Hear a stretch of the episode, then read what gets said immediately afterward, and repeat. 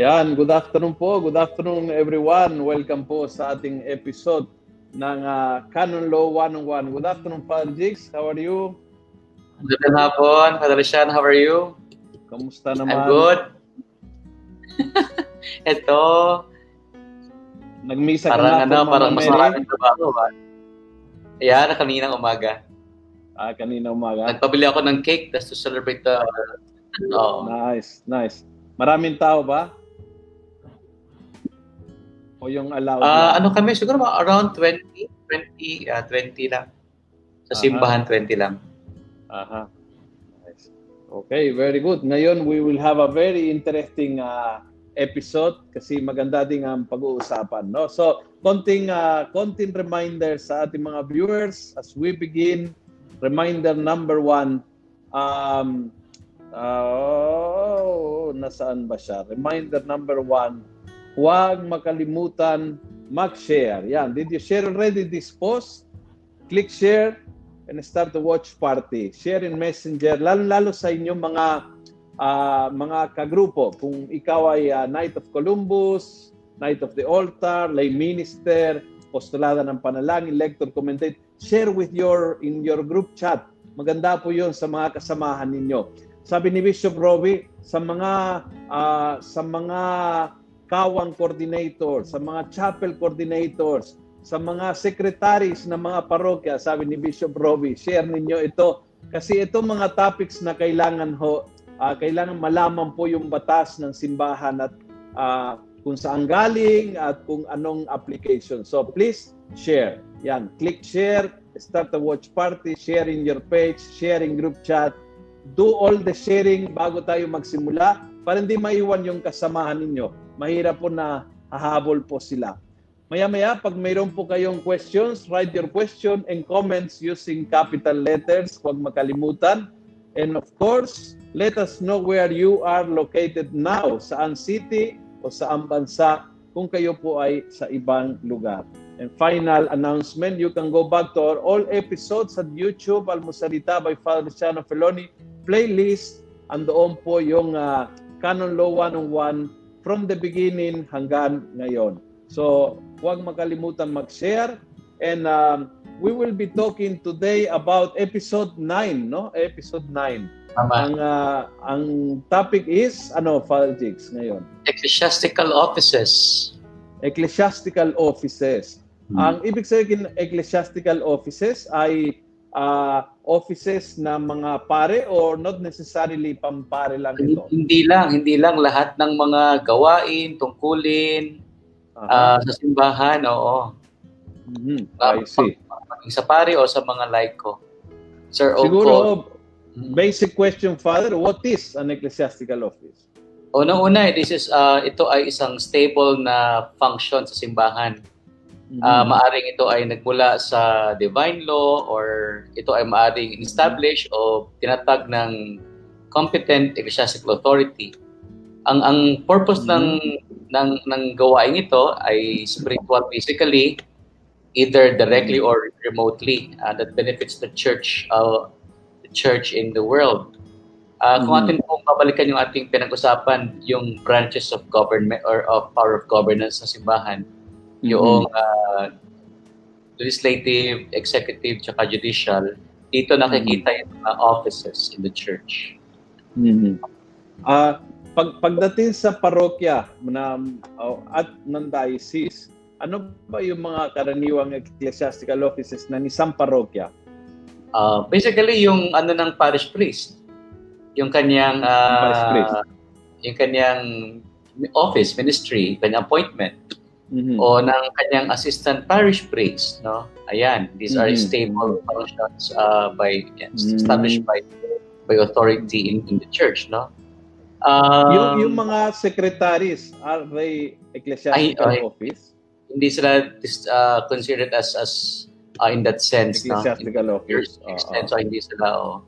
Pero yung meron mga din, councils natin, yung yeah, mga pwede siyang i-consider. Pastoral financial. Pwede siyang i-consider uh, na yeah analogously this is also an example of ecclesiastical offices no yung sa mga PPC chair, yung mga ministries ng iba't ibang uh, ng iba't ibang ministries, yung finance council, yan. Mm-hmm. Iba yung ecclesiastical office sa ministry? Uh, ang ang differ- wala ang difference nito basically yung stability. Mm, yung stability. Oo. Kung yan ay stable stable ministry at mm-hmm. meron ka na rin provision, for example, create yan ng isang ng decree, ayan, mm-hmm. oh, pero kaya nga sasabi ko, meron mga analog, an, an, analogous ano eh, uh, offices sa simbahan. I see. No? Oh. I see. Marami yan. Marami yan. Mm-hmm. Mm-hmm. Uh, what are the example uh, of why, uh, first of all, why do we have ecclesiastical offices uh, instituted or constituted by divine law and some others that are not? Anong ibig sabihin nito? Una-una to ano yung stability ng, ng mission ng simbahan. Uh, to establish properly yung mga different works of the ministry. Uh, mm-hmm. Tsaka maging stable siya. No? Hindi siya mm-hmm. pabago-bago. Tsaka this is the, uh, the, I think, uh, the most effective way, ang pinakamabisang paraan para mai-magawa ng simbahan ng kanyang misyon. Uh, hindi yung tipong isang araw ganito gagawin mo, pang pangalawang araw iba naman. Hindi, no? So yung kagaya ng ano, yung mga parokya. And that's a mm. very uh, stable ministry, no? Yung, yung parish priest. Para mm. hindi isang araw ibang parish priest, pangalawa iba naman, no? So may stability sila. Yun ang pinaka uh, reason kung bakit meron tayong ganyan. To give stability, parang ganon. Yes, stability sa work ng simbahan sa mundo sa ano. Oo. Uh, what are the examples of uh, ecclesiastical office that is constituted by divine law. Uh, yun pong when we say uh, these uh, offices are established by divine law, uh, basically ito yung mga makita nating ano eh part ng uh, will ng ating Panginoon sa kanyang uh, ministry sa, sa sa sa mundo no? By calling the apostles ano yung kanyang mga ginawa sa kanila. Ang example of that uh, ng ecclesiastical office uh, that is institute instituted by divine law is, for example, yung mga dioceses. No? For mm-hmm. that matter, yung Diocese of Rome as the mother church and the mother of all dioceses in the world. Kasi nga si Peter, si Pedro, siya yung pang, pang, pangulo ng mga apostol.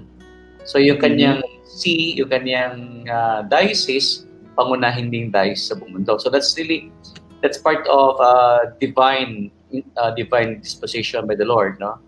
Yung office ng bishop, yung mga obispo sa simbahan, hindi yan sila ano, mm-hmm. hindi yan sila nilikha lang na, natin, no? This this is as we mm-hmm. said. The bishops are the successors of the apostles. Kasi mm-hmm. yan ang ginawa ng Panginoon, pumili ng labing dalawa mga apostol na close mm-hmm. collaborators niya. At yung ating mga bispo mm-hmm. ngayon, sila yung mga tagapagmana ng mm-hmm. office ng ng mm-hmm. ng apostles created by the Lord. No? Yung Petron ministry, mm-hmm. yan, example of uh, an office that is divinely constituted. Hindi yan, ano, hindi yan all of a sudden na, na i-conceive of Canada, dapat meron po. Mm. Pag, pagbutuhan ng mga tao. Hindi ganun, no? So it's, it's really established by by Jesus in giving the keys to to Peter. Uh, yan ang example ng ano ng uh, offices uh, that are established by divine law. And dahil doon ay uh, hindi unmutable ba ito? Hindi hindi pwedeng mawala, hindi pwedeng yes. mabago. Hindi mawala ito. This is part mm. of the, uh, the, the the disposition of the Lord. Hindi ito pwedeng magbabago. Hindi one mm. one time mawawala na ang papa, papa si ibahin natin mm. ang form ng ating governance sa simbahan. Oh. O yung obispo, wala ng obispo, ano na lang tayo, parang grupo na lang ng mga pare. Kasi So it, it, it won't change. So hindi, hindi pwede. Oo. Hindi pwede kasi, kasi oh. halimbawa dito sa bansa, pinag-uusapan no na uh, magpapalit ng constitution and then uh, i-change for example into federalism. So oh. a change of a total change of uh, style of governance. Oh. Sa sa simbahan hindi maaari mag-change ng oh. uh, ng divine uh, institution. Tama ba? Yes, yes. Hindi maaari natin baguhin yung uh, ano yung form, yung hierarchy ng simbahan because this is divinely divinely instituted. This is mm-hmm. this is uh, we can see this from the dispositions, the, the the decision, the choices of the Lord when He established His kingdom, His kingdom on earth in His public ministry. by calling the disciples. In the semi Padre Luciano, yung naalala ko lang yung issue ng ano no, yung ordination of women, kung bakit men lang. Ang sabi yes. ni Pope St. John Paul II, sabi niya, we have no authority to change this. Kasi mm-hmm. this is mm-hmm. part of divine institution. So, ganun. Uh-huh. So, ganun, ganun itong ano. So, ganun. all, all that is of divine institution ay hindi po pwedeng baguhin at hindi nagbago mula nung sinaunang panahon at hindi magbabago hanggang katapusan ng panahon. Yes, we all we discover however how to enrich it, how mm. to better exercise it in the world. But the way it is mm. structure, hindi magbabago mm. yan. Mm-hmm. I see. Uh, is that the reason why if it's not of divine institution can be changed? Yes, oo. May mga bagay na ano na mutable. Ito yung mga mm-hmm. bagay na probably product of uh, decisions or in, historical developments na pwede kang For bumalik. example, I, I, I was thinking no, of a couple of things. For example, one is uh, the priest at the, at the beginning for almost a thousand years, they used to get married. So you mm. had married priests and eventually celibacy was introduced. Uh, Yes. So, nag, nagbago yon but it was not of divine uh, institution. Yes. Uh, other things can be yung change, the liturgical changes in, after Vatican II. Yes. Or not not only after Vatican II, actually, there was a change. Nagbabago-bago pa uh, ano. Nagbago-bago through through the centuries, no? Uh, yung liturgical changes. So, pa, yes. kapag it's not of the divine institution can be changed, Oo. Pero yung yung divine divinely instituted cannot be changed. Yeah. So in the, in in in theory, for instance, yung sa 95 Luciano, yung celibacy of priests, yan ay ano, yan ay discipline, it's it's it's a law. Mm-hmm. But hindi yan part ng ng ng uh, ng divine revelation. Hindi yan siya part. Mm-hmm. It's part of this in, in the church, no? Mm-hmm. So hindi siya immutable. Um, may mga ganun po. Oo. Oh, oh. So therefore, Padre Siano, may mga may mga may mga offices that can be instituted by competent authority, pwede mawala, pwede madagdag. For so, example, diocese or uh, we create the Ministry of Social, Social Communication, 'di ba? Kasi naging need. Mm-hmm. Uh, dati dati wala eh. We mm-hmm. create the ministry for um, yung mga reaching out sa mga mayroong emotional difficulties coping with the pandemic. Dati yes. hindi yan napapansin, di ba? Oh, mm-hmm. we created the ministry and appointed a a uh, a priest coordinator. For instance, uh, sa usapin ng uh, advocacy.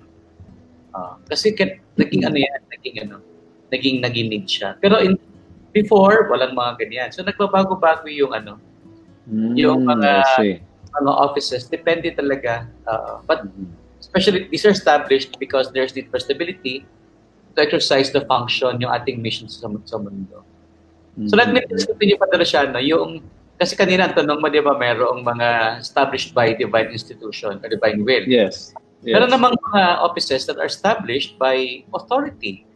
Mm-hmm. Parang authority. For example, yung the different organs of administration of the Roman Curia. May mga iba't ibang mm-hmm. congregations. Ang Pope, binabago-bago na yan, depende sa need ng times eh.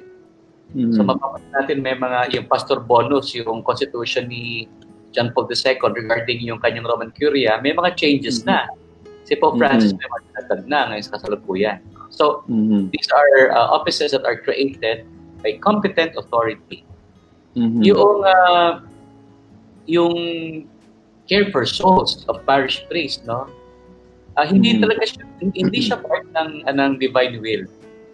Kasi mm-hmm. talaga, ano was entrusted to the apostles. In fact, ang mga pare, they are, ano eh, we are collaborators of the bishop. So, even that mm-hmm. is part of um, divine, uh, of the establishment by competent authority.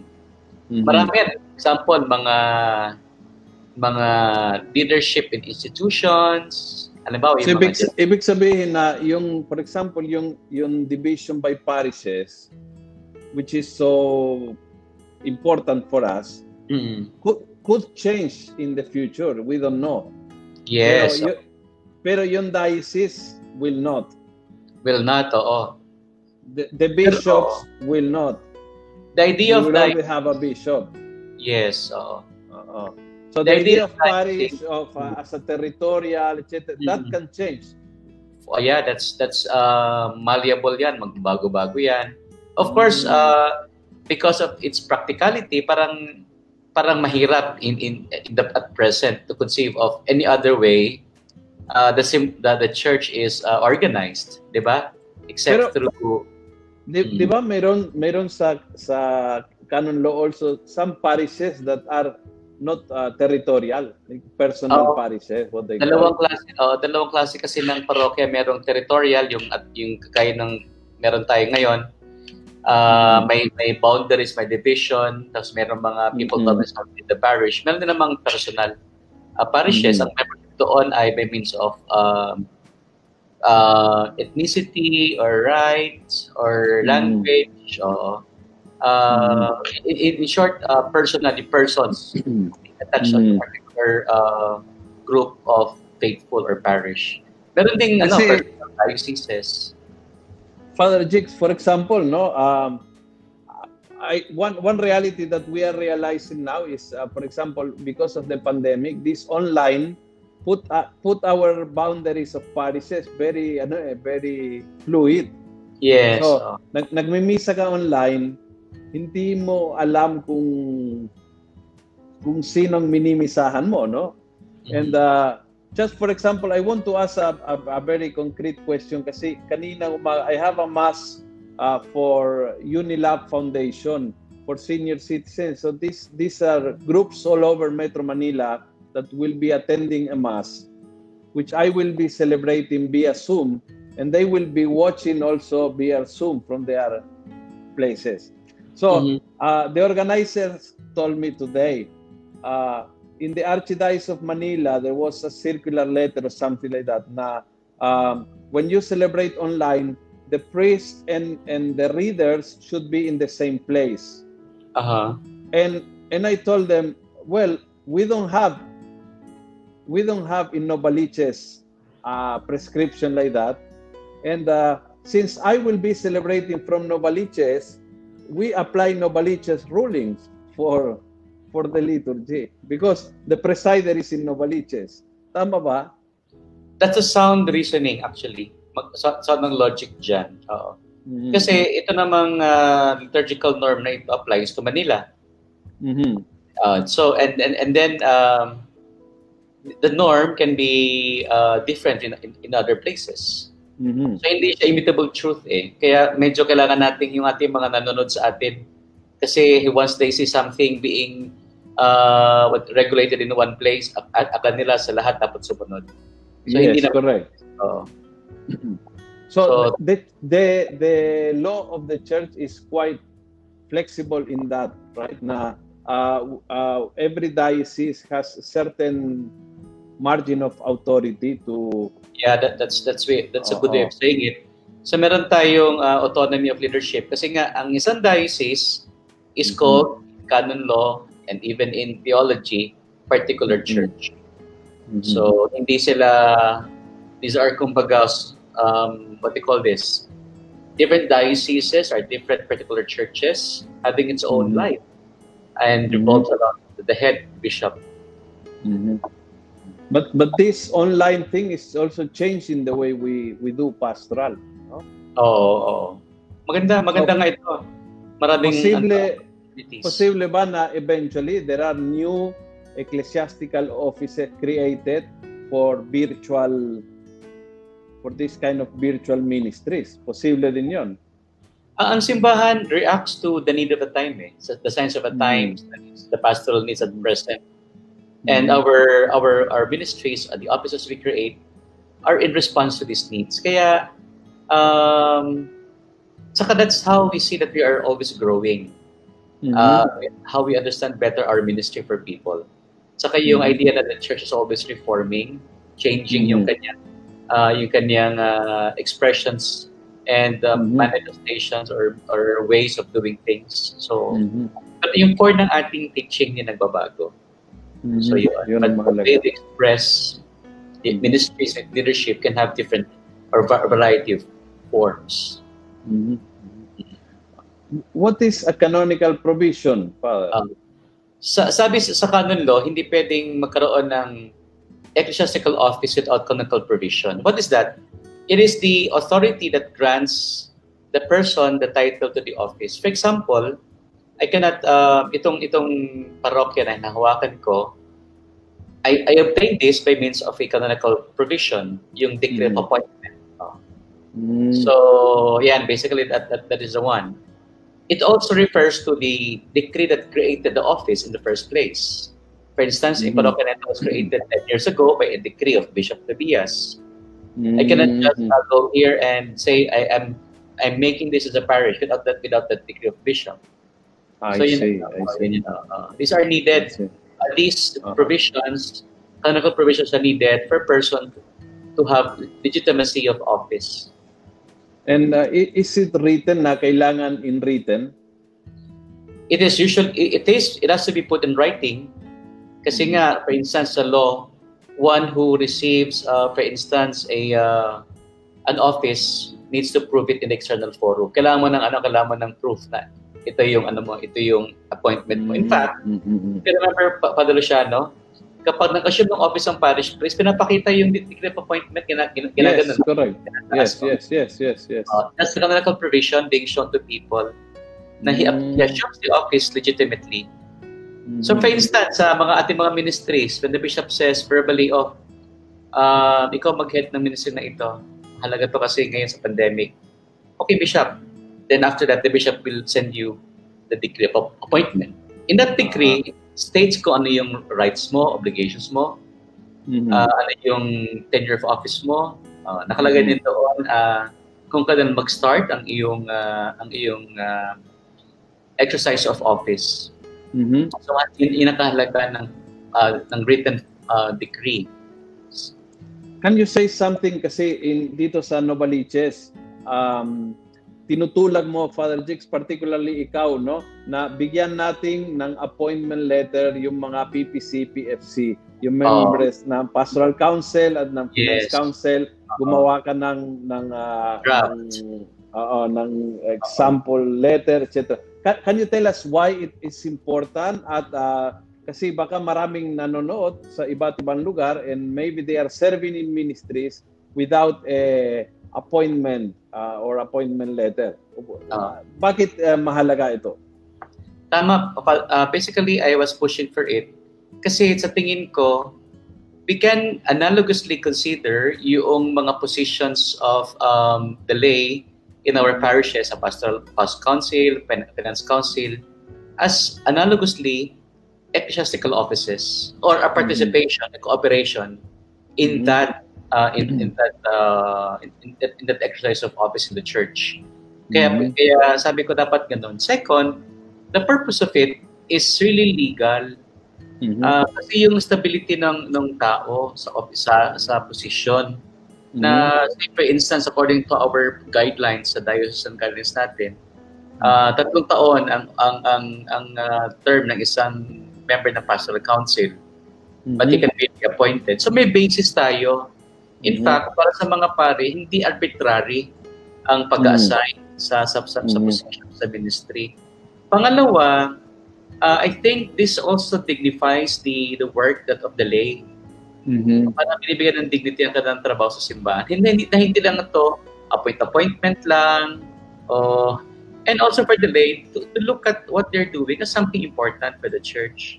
To the point now, we create the, we, we have an appointment given to them that must but, be taken. Uh, quest, question, no? Kasi you said the the uh, the appointing authority or the the uh, the ecclesiastical um, authority to to appoint is the bishop, right? Uh-huh. Or the ordinary. So how about pastoral councils or finance council? Will they be appointed by their parish priest or the, the appointment letter has to be signed also by the bishop. The, oh. the appointing person is the bishop. Yeah, that's a good question. Ano? Um, the, the parish priest has that uh, power no? um, to appoint yung kanyang uh, yung kanyang uh, members of of the of the councils that that mm-hmm. support him or that uh, to whom he consults for advice. On mm-hmm. pastoral and financial, financial matters. This is given mm-hmm. by uh, particular law. Sa ating guidelines nandun yan. No? Mm-hmm. However, since the real uh, authority comes from the bishop, dapat ano, uh, dapat meron ding signature ng bishop. Kaya doon sa mm, ating draft, nakalagay itong ano ng parish priest as the appointing authority and to be noted by the bishop. Mm-hmm. I see, I see. That's nice. Okay, that's good. So, um, kasi sanay po tayo sa mga PPC and PFC na verbal lang. Tapos, usually minsan, ang gagawin nila is manunumpa at uh, mayroong installation. Parang ano, no? May, mayroong uh, blessing uh, in front of the people. Uh, necessary din ba yon tulad ng parish priest na it has to be installed. Uh, is it a requirement, the installation, or uh, the appointment letter is enough? Sa office ng parish priest, sa office ng bishop, uh, those that assume care, care for souls, ha? May care for souls, mm-hmm. yung mga, mga, mga tao under you na i-minister mm-hmm. sa them. Kailangan talaga ng ano ng what we call canonical ano assumption of office because that completes the the whole act of appointment. The mm, letter, uh, the the physical uh, transfer of the praise, and then the canonical, ano, the canonical um, assumption of office or installation. Um, in place of that, however, pwede namang walang asam walang ano, walang walang installation. Mm-hmm. Ang kailangan lang i-ano 'yon, i-note i-note yon uh, meron lang isang uh, what we call this isang document that states that uh, yung installation was uh, was in view of installation the priest merely professed kailangan yung profession of faith pa din pwede niya mm-hmm. i-sign sabi to the bishop mm-hmm. I see so kailangan nyo kasi that's the uh, the legitimate legitimacy of the assumption of office mm-hmm. Mm-hmm. So, uh, who can create an ecclesiastical office? Divine uh, law, we we said. Yes. Uh, and and then, then the, oh, the competent authority is always the bishop. Uh, ang pinakasimple sagot sa diocese is safely always the bishop. Pero the bishop. Since the vicar also has uh, general executive powers, they can according to the limits mm, of law. Kasi hindi sila like mm. yung vicar general, hindi sila pwede mag-appoint ng, ng, ng, ng parish priest sila yes. pwedeng mag-rate ng, uh, ng mga parokya.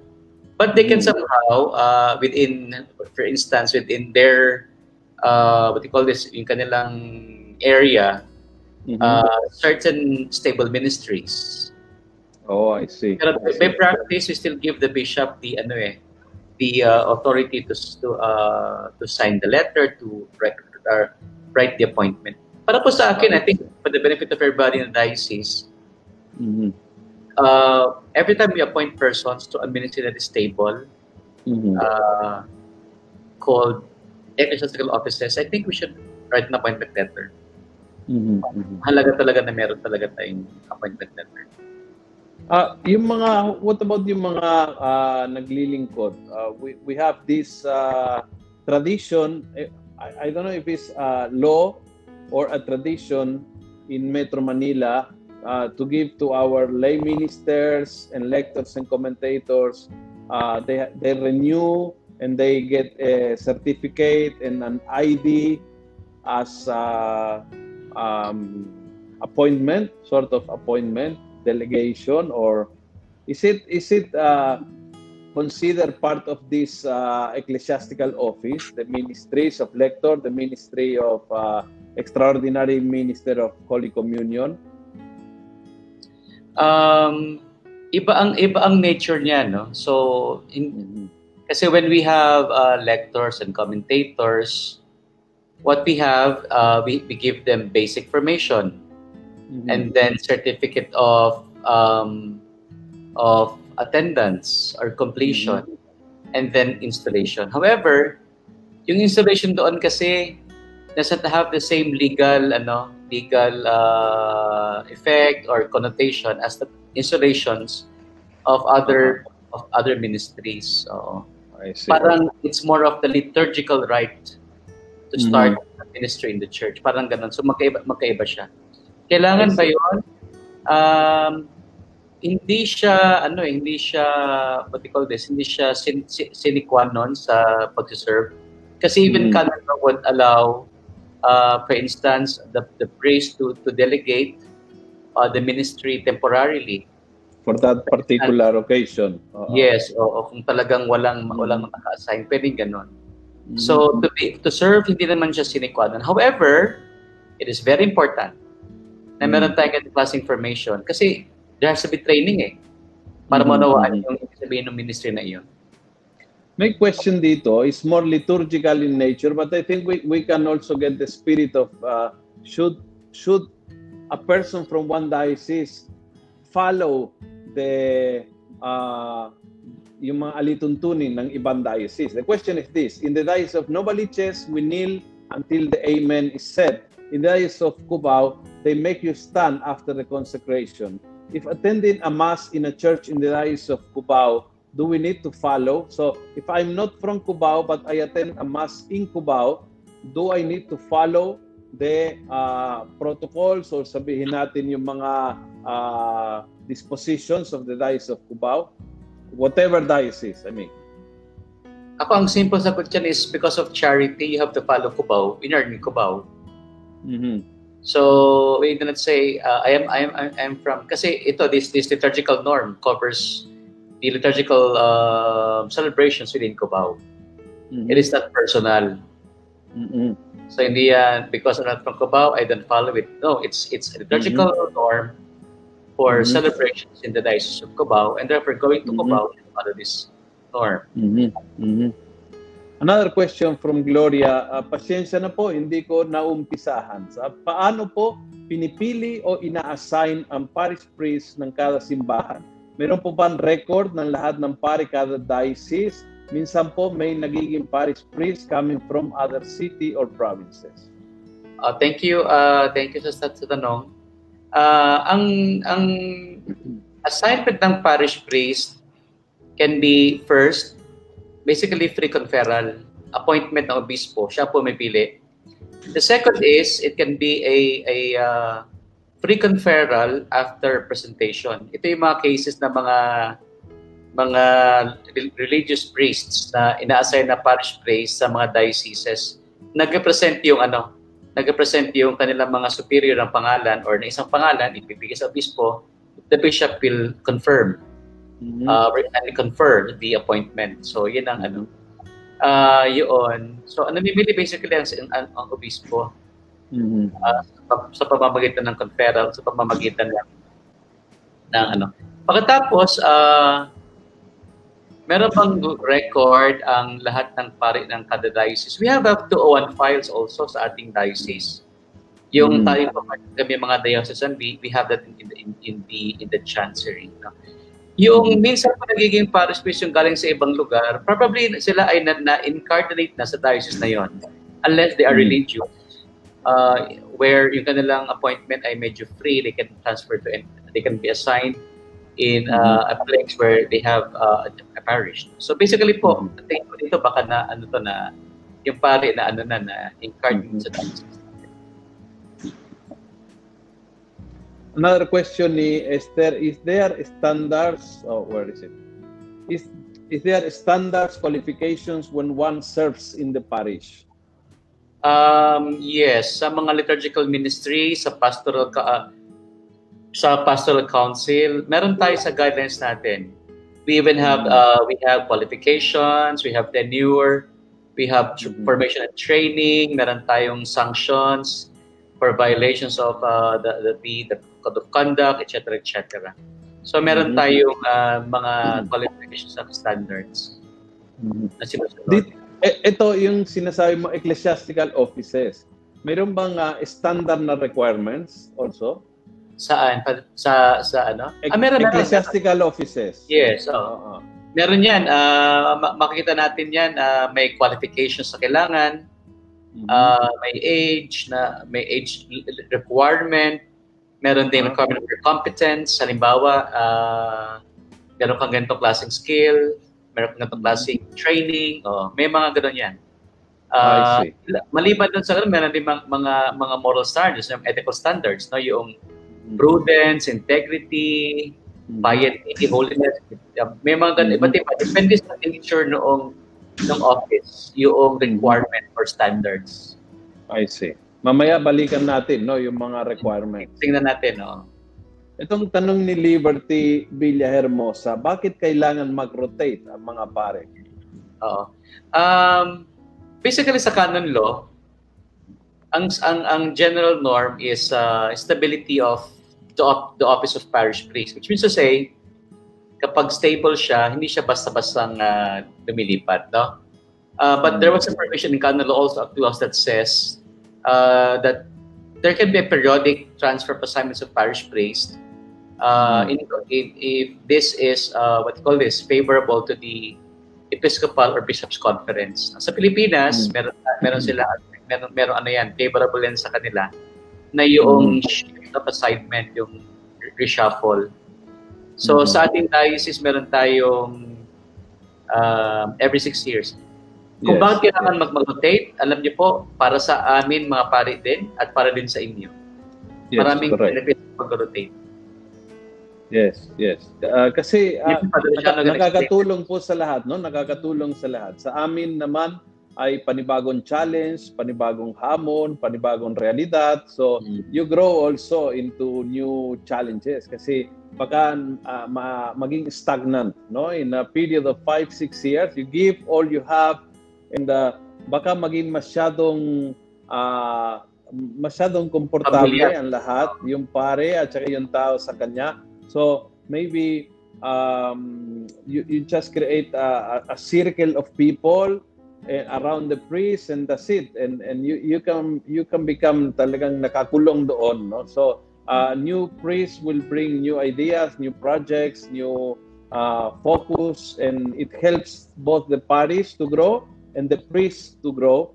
But also another, you know, alam mo, nanonood ako, uh, Father Jix, ng isang uh, series on Netflix, uh, Green Leaf. Ito ay isang uh, uh, born-again mega church in the US. At uh, watching that, I realized what a blessing in the Catholic Church transfer. Kasi a mega church, for example, in the US can become a family business.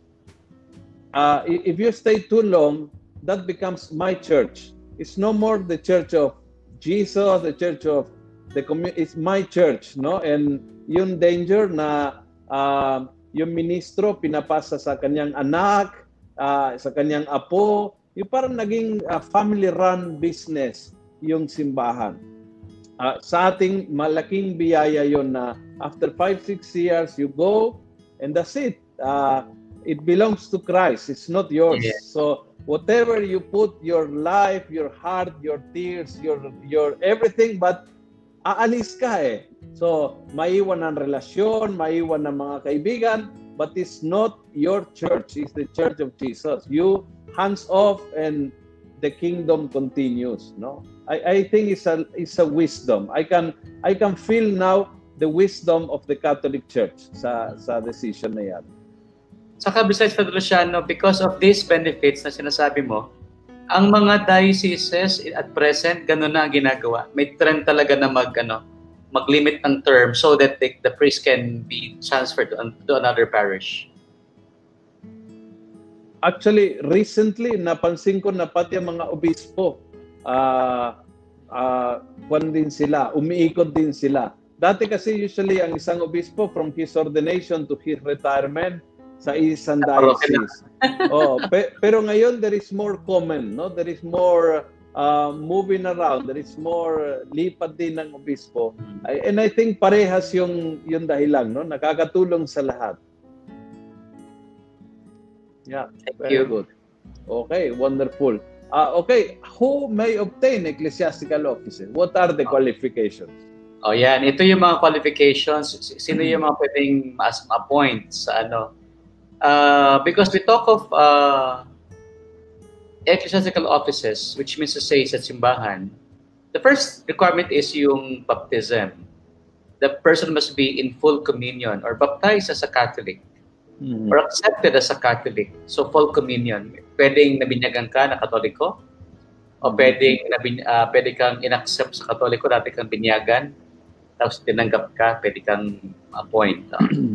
He must be suitable, endowed with the qualities required by the office either by universal law or particular law. Kaya sasabi ko na ang qualifications de- depend really on the kind of offices to which the person is being appointed. Let's take, for Okay. example, the bishop at yung obispo, no? Ito yung mga qualifications. No? Kailangan siya standing in faith, good morals, piety, zeal for souls, uh, wisdom, prudence, human virtues, and other suitable uh, qualifications. He must be at least 35 years of age. Ordained Ilan, as ilan taon? 35. 35. Okay. Oo. dapat 5 years na pare, at least. Tapos Mhm. meron siyang uh, training or doctorate or licentiate sa scriptures, theology, canon law, or at least expert sa mga bagay na ito. So what I'm saying is, ito yung mga kailangan ah, para ano, para ma-qualify ang isang tao sa isang office, no? So, yan. Example also is yung parish priest, no? Ah, ito ang parish priest is given the exercise of care for souls, which means say mga sacraments. So, Mhm. the basic requirement for a parish priest, for example, is yung um, holy orders, yung uh, Pare, dapat pare uh, ordination to the presbyterate. Oh. So hindi pwede ma-appoint ng parish priest na hindi na hindi pare. Mhm. Mhm. O icon o kaya lay, hindi pa pwede. Kasi meron siyang care for souls eh. So ito yung nasabi ko na ano, na requirements uh, to be appointed to an ecclesiastical office. Depende sa an- anong office ang ano ang uh, ibibigay.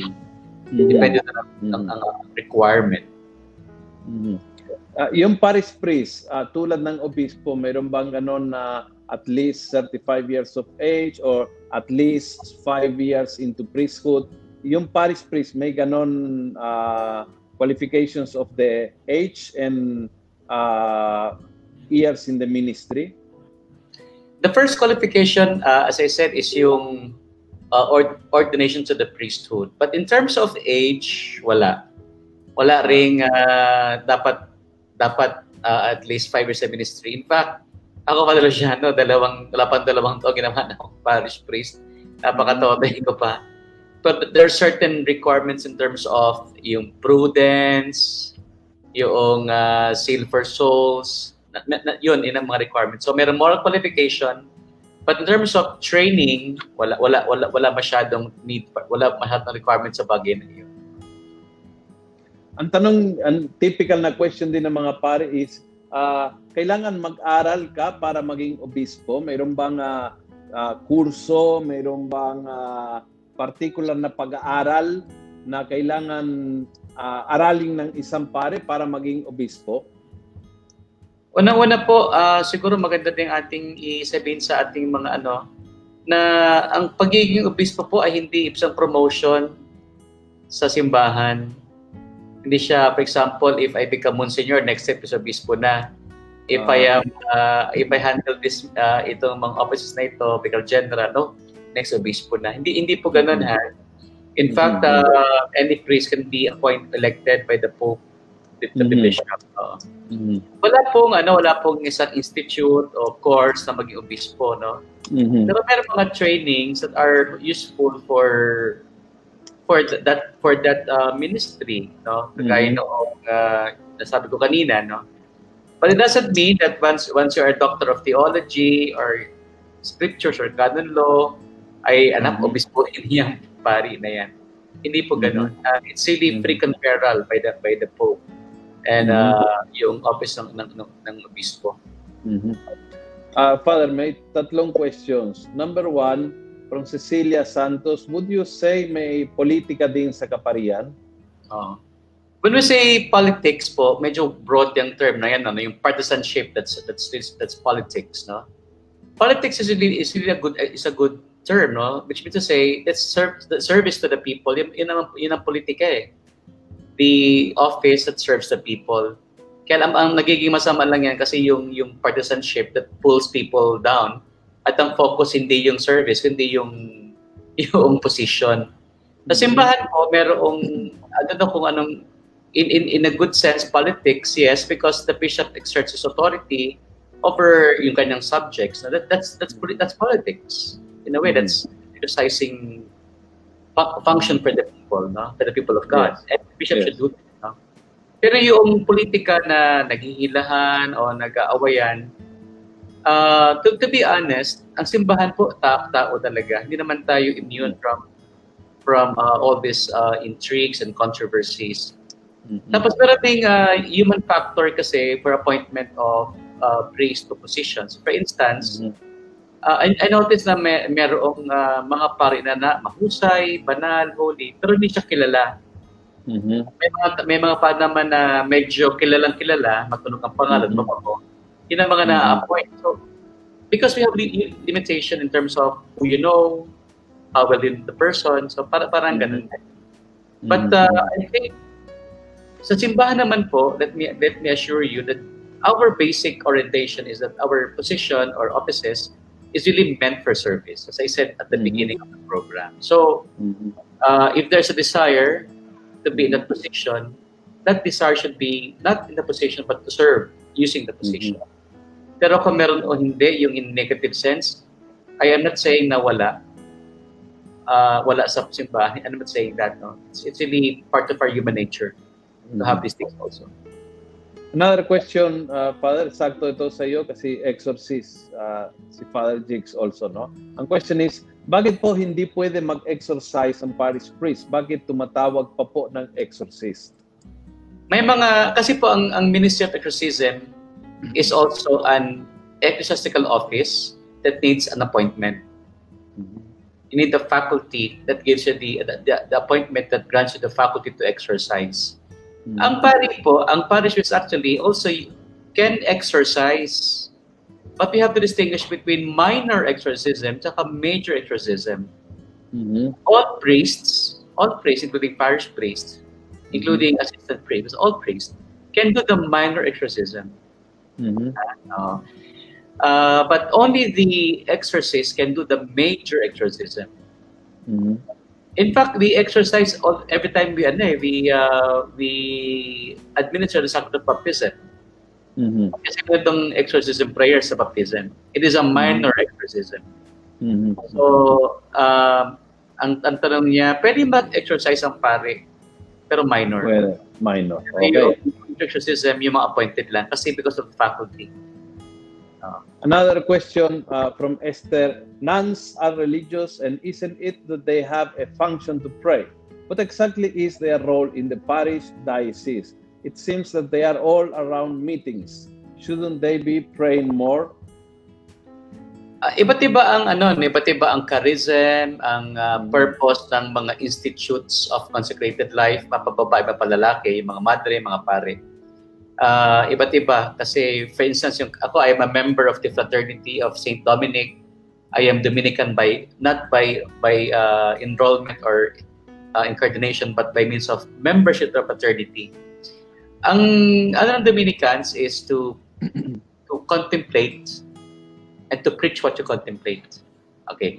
So yun ang particular charism ng Dominicans. Ang mga madre iba-iba may mga may mga contemplative Mhm. and meron namang active. Mhm. At meron ding contemplative cum active. So parang with a Mhm. range between those who en- who are enclosed for prayer and those who are engaged in the world for Christ in action. So yun, eh mapapansin may, may mga madring active sa iba't ibang larangan ng gawain ng diocese, no? So of course they pray. Basic basic sa vocation in sa ministry ng isang religyoso at ng pare yung Mhm. pagdasal. Pero some of them are, are committed to different kinds of undertakings for the church. And some of them Yes. can be active. Yes. We we all should be praying more, included the mga laiko, no?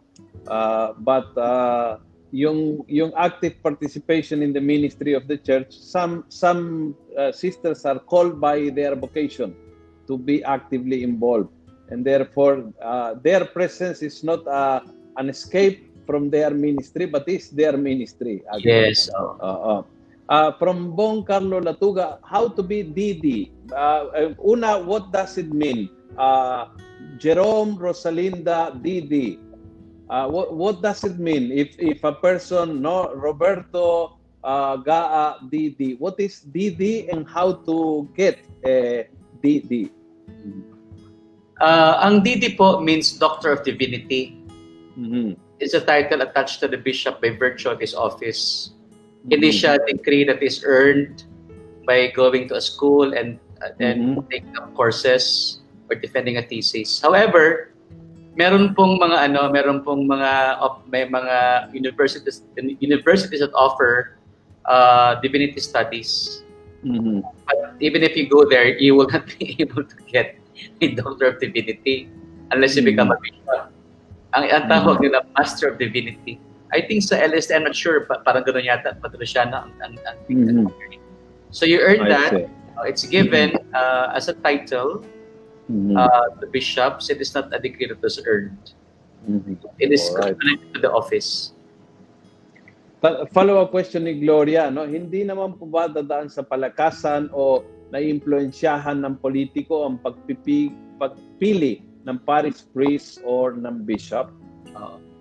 Una-una po yung mga politicians, walang kinalaman sa appointment ni, na, namin mga pare, yung mga mayor, yung mga, ganun ba yung politiko?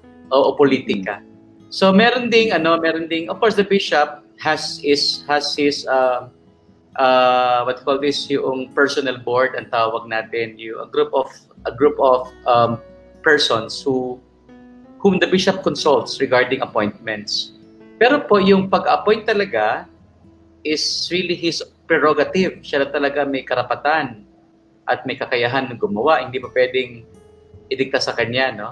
Yung kung sino i-appoint niya. He listens to the, the, the, the advice of the personal board. Pero at the end of the day, uh, this is choice. Siyang Mhm. pipili. He will not be forced or cajoled into doing something na hindi naman niya gusto. So, abis mo pa rin talaga mag-ano. So, but there are people who can who can advise him or Advise him.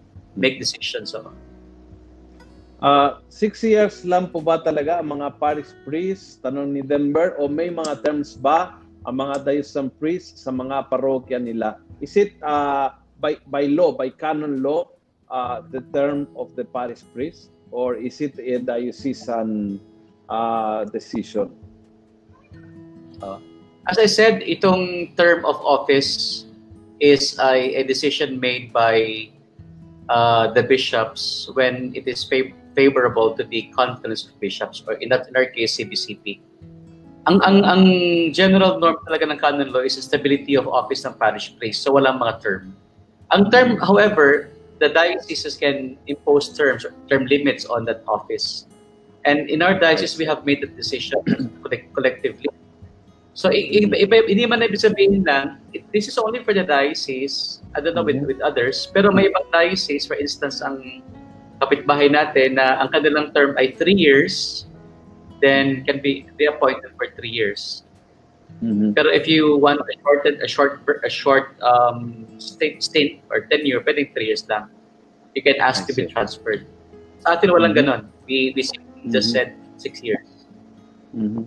Ca- Can the bishop change uh, in any moment of the six years? Can say, okay, Yes. now, uh, Father Luciano, Yes. you will go to another party. Father Jigs, you will go.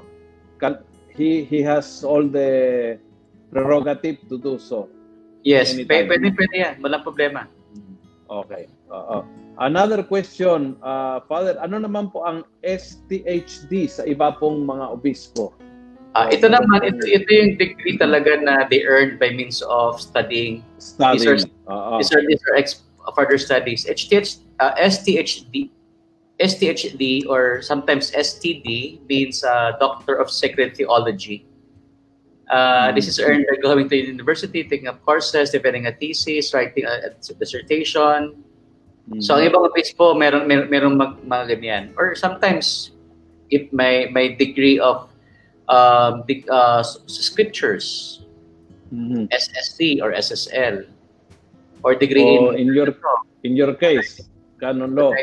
Oh, kagaya ni Bishop Tobias, has a degree in canon law, etc. etc. Mhm. Mhm. Another question from uh, Gloria. Question, hindi po ino-observe ang seniority sa pagpipili ng bishop. Maraming tao nagtatanong nito na um, hindi ba sinusunod yung edad sa pagpipili ng obispo? Um, hindi po siya promotion when you become senior. or when you have achieved a certain status or level. Um, as we said Hindi, po, it's not like the PMP na parang Yes. class class Oo. 80, class 79, Yes, ang susunod class 80, hindi Yeah. ganon. wala oh. So purely, this is uh, elected by the